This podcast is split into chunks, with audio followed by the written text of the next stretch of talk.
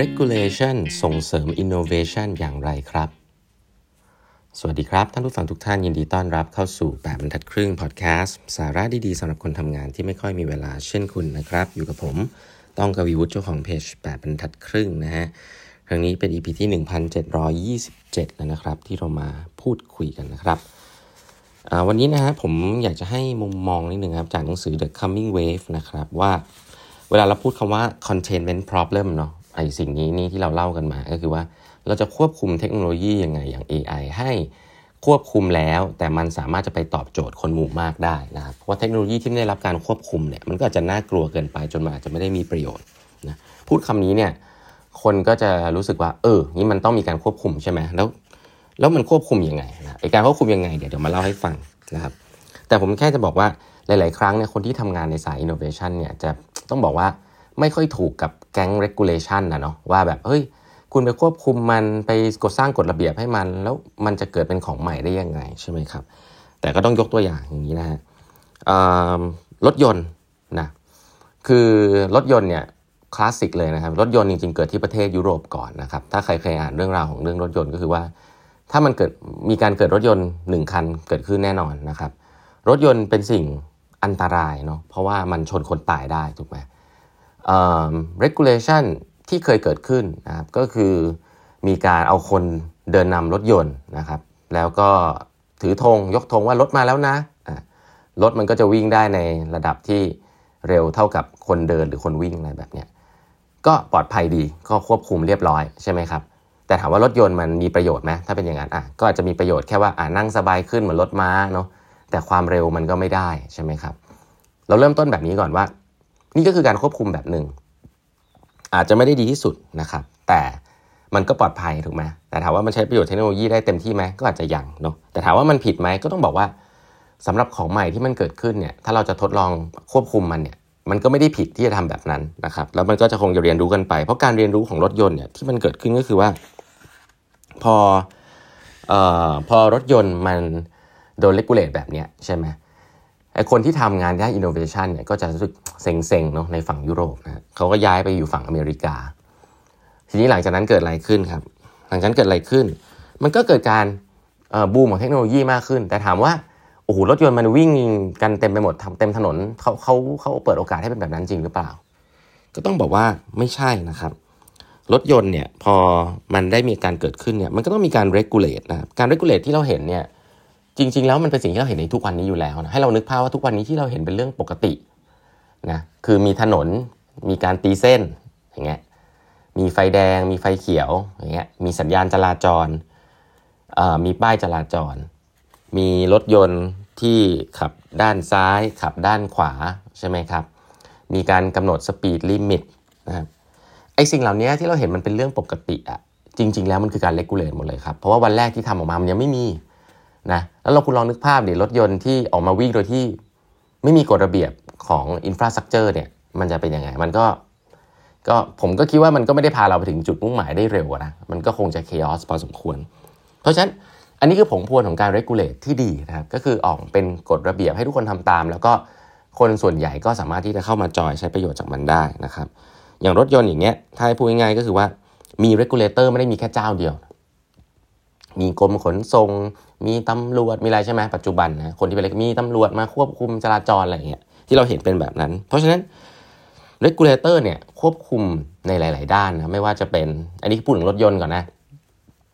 ไม่ว่าจะเป็นการจราจรนะฮะ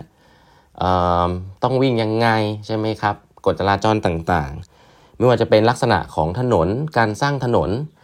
สร้างยังไงให้มันเห็น ถนนข้างๆสร้างยังไงให้สะพานมันโค้ง แต่ไม่โค้งจนเกินไปจนอันตรายนะครับการสร้างถนนก็มีกฎระเบียบของมันใช่ไหมฮะการจอดรถนะจอดในที่ห้ามจอดได้ไหมจอดยังไงเนาะไอการจอดแบบ parallel parking ที่เราเห็นนะจอดข้างทาง จอดเข้าซองนะหรือว่าจอดแบบเอาหัวปักเอียงๆเนี่ยทำไมมันต้องเป็นแบบนี้ มันก็คงมีที่มาที่ไปหมดนะครับว่าทำไมคุณต้องจอดแบบนี้ เพราะว่ามันจะปลอดภัยที่สุดหรืออะไรแบบนี้นะครับ การมี seat belt ในรถที่จะปกป้องคนให้ไม่เกิดอันตราย การรณรงค์ให้คุณใส่ seat belt ให้คุณปลอดภัย ก็เป็นอีกเรื่องหนึ่งเห็นไหมฮะว่ามันมันเป็นการมันเป็นกฎระเบียบที่ตั้งขึ้นมาในหลาย ๆ ด้านใช่ไหมครับอตอนนี้ก็จะมีเรื่องของอะไรครับโลกร้อน emission ละเออ ควบคุมเรื่องควันรถยนต์นะเพราะรถยนต์เป็นเทคโนโลยีที่ดี แต่ว่าเริ่มทำลายโลกแล้วก็ต้องมีเทคโนโลยีที่มาควบคุมควันรถยนต์นะเครื่อง Euro one Euro two Euro three เฮ้ยพวกนี้เกิดจาก regulator เป็นคนเซตขึ้นมานะครับและถามว่าปัจจุบันเราได้ประโยชน์จากสิ่งเหล่านี้ไหมได้นะฮะเพราะว่าจริงๆ แล้วรถยนต์เมื่อก่อนมีสามตะกั่วอาจจะที่ผมได้ยินมาอาจจะเกิน 30-40 เท่าของรถยนต์ปัจจุบันคำถามก็คือว่าเนี่ยมันก็เกิดจากการที่ regulator บอกว่าไม่ได้แล้วนะ ไม่งั้น คนจะลำบากไม่งั้นพวกเราจะลำบากกันนะครับ การสอบใบขับขี่อย่างเงี้ยก็เป็น regulator เหมือนกันนะครับพวกเนี้ยเขาเรียกว่า complex regulation นะครับคือไม่ได้เป็น regulation ที่แบบอะตู้เย็นต้องเป็นแบบไหนอะตู้เย็นต้องเป็นอย่างนี้อย่างนี้อย่างนี้อย่างเงี้ยอย่างเงี้ยเขาเรียกไม่ complex ก็คือมีของหนึ่งอย่างแล้วก็เอ่อมันควรจะเป็นยังไงใช่ไหมแต่ถ้าบอกว่าการจราจรเนี้ยโอ้โหเหลือรถยนต์อย่างเงี้ย มันไม่ได้มันไม่ได้ยินแค่ตัวรถยนต์อย่างที่ผมพูดไปนะคืออยากให้เห็นภาพว่าการที่มี regulator เนี่ยมันไม่ใช่เป็นสิ่งที่ไม่ดีนะครับมันทำให้คนเนี่ยสบายใจที่จะใช้ประโยชน์จากสิ่งเหล่านี้ เพราะว่าถ้าลองนึกภาพว่าถ้าคนที่ขับรถเนี่ยใครขับก็ได้นะครับเอ่อแล้วก็ถนนเนี่ยไม่ได้มีการดีไซน์มาไม่ได้มีกฎจราจรเนี่ยคนที่ขับก็มีนะแต่ก็ต้องเป็นพวกเสี่ยงตายพอสมควรถูกไหมก็จะเป็นพวก early adopter อะมันก็จะไม่แมสเมื่อมันไม่แมสเนี่ยมันก็จะเอามาใช้ประโยชน์ในวงกว้างไม่ได้นะเพราะฉะนั้น ที่พูดมาซะยาวเนี่ยเพราะแค่จะบอกว่าสุดท้ายแล้วมี regulator ถามว่ามี regulator แล้ว ทุกอย่างปลอดภัยไหมทุกวันนี้ไม่มีคนตายจากการบนท้องถนนจากการขับรถไหมก็ไม่จริงนะครับ ปีหนึ่งก็มีคนตายเป็นล้านล้านคน จากการขับรถบนท้องถนน ก็ต้องบอกว่าก็เกิดจากการที่รถชนคนเนี่ยแหละนะฮะถามว่าเทคโนโลยีตัวนี้ไม่ดีไหม ก็ก็พูดไม่ได้ถูกไหมหุยคนตายไปคนหนึ่งเลิกเงี้ยก็ไม่ใช่ แล้วปัจจุบันเราก็ยอมรับสิ่งเหล่านี้ได้ในใน large scale แล้วนะครับ เพราะฉะนั้นยังไงมันก็ต้องมี bad negative outcome แหละ แต่ถ้าเกิด positive outcome มันเยอะกว่า จากการที่เรามีการ regulate เนี่ย อันนั้นแหละครับคือจุดที่เป็น optimum ครับคือจุดจุดที่เราอยากจะไปให้ถึงของ AI ที่เล่าเรื่องพวกนี้เพราะว่า เราอาจจะไม่คือคือของใหม่เราจะไม่เห็นภาพนะว่าการ regulate หรือสิ่งเราอยากให้เป็นเป็นยังไง แต่ว่าถ้าเรามองย้อนกลับไปในสิ่งเทคโนโลยีต่างๆเนี่ยเราจะเห็นอยู่แล้วนะครับเนี่ยอย่างรถยนต์เนี่ยผมชัดเจนนะครับว่า ถ้าไม่มีการ regulate เราก็คงไม่ได้ใช้รถยนต์อย่างทุกวันนี้คงไม่ได้เกิดประโยชน์เนาะแล้วก็ regulate แล้วเราก็ใช้แบบปกติแบบทุกวันนี้ได้ แต่